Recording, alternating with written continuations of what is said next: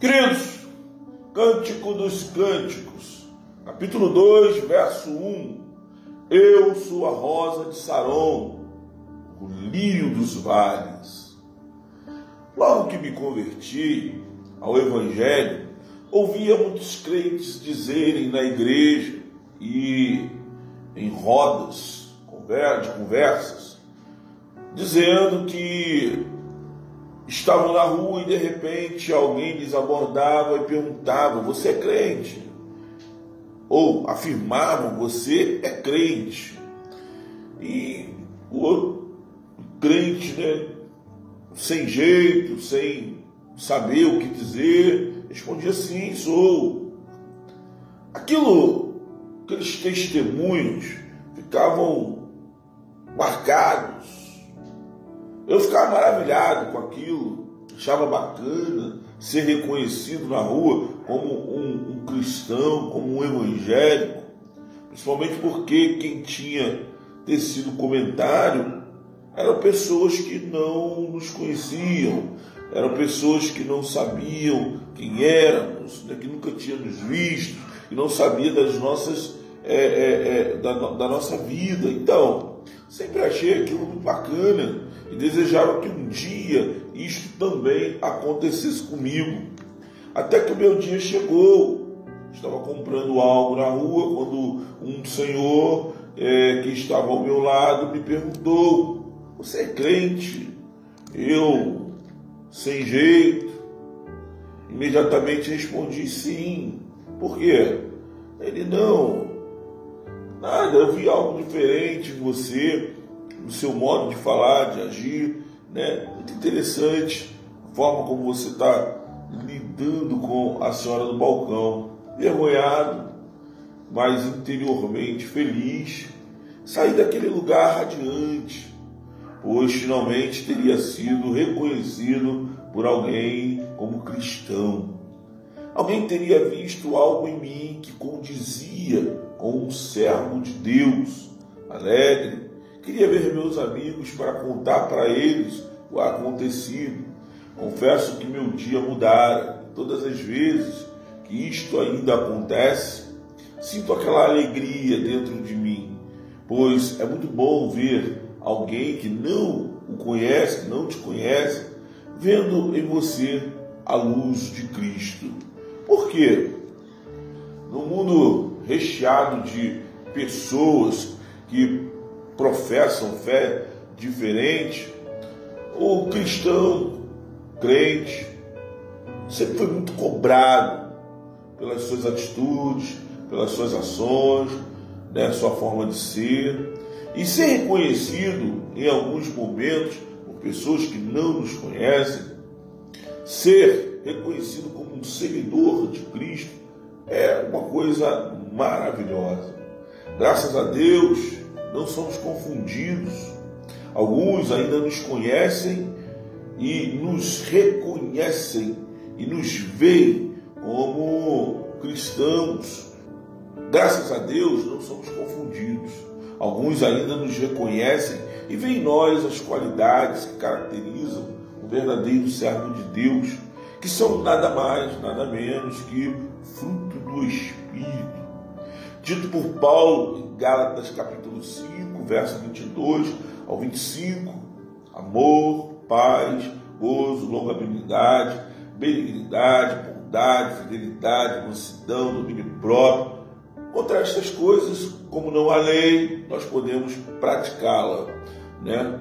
É, o apóstolo Paulo diz: olha, essa, essa é a nossa forma de viver.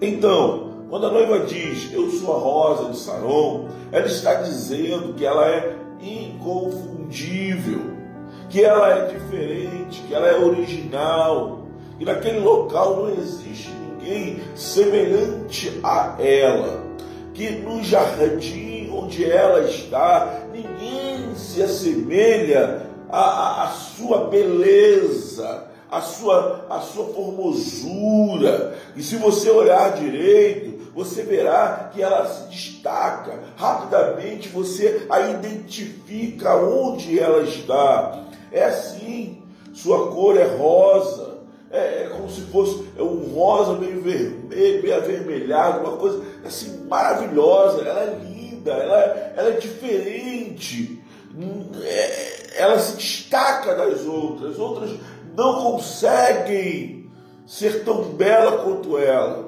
mas existe algo nela que as outras não possuem. Seu jeitinho, sua forma de ser, suas ações a diferenciam no meio das outras rosas. Sua maneira de ser. É o que o apóstolo Paulo falou, sua bondade, sua fidelidade, sua benignidade, a paz que ela transmite, a sua fidelidade ao seu Senhor, a sua mansidão no falar, a distingue. Agora você já percebeu que alguns andam se escondendo hoje? Que alguns parecem estar com medo de dizer que são cristãos e evangélicos, servos de Deus, preencher uma ficha hoje, um documento né, quando vão preencher, eles não querem dizer que são protestantes. Ou seja, no vale, entre os lírios, ele acaba se assemelhando, pois acaba que para para ser aceito, ele quer que os outros olhem para ele e não vejam como um cristão, como um servo de Deus. Tanto que ele, o tempo vai mostrando que, que ele, vai, ele começa a passar, começa a agir né, e a falar como todos os que estão naquele local. Ele não se identifica para que ninguém o reconheça.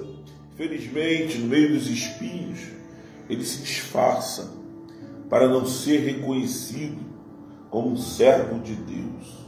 Orgulho que eu tinha, que alguns servos de Deus da minha época tinham, Hoje, eles não têm, muitos se escondem, muitos não querem colocar na fichinha que são protestantes.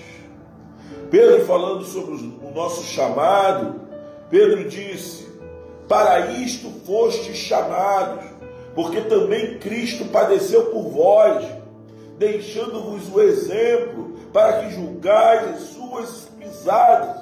1 Pedro 2:21. Então, quem é a noiva não tem pretensões de sumir no meio da multidão.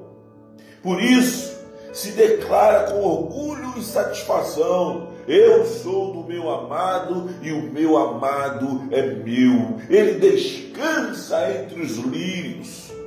Canta-lhe 6,3. Veja que ele está lá e a contemplando, a vendo, observando, olhando para ela, admirando. Ele sabe aqueles que são seus, quem são os seus. Diz a, a, a palavra de Deus. Jesus Cristo sabe quem são os seus. Eles se declaram, eles não têm medo de falar.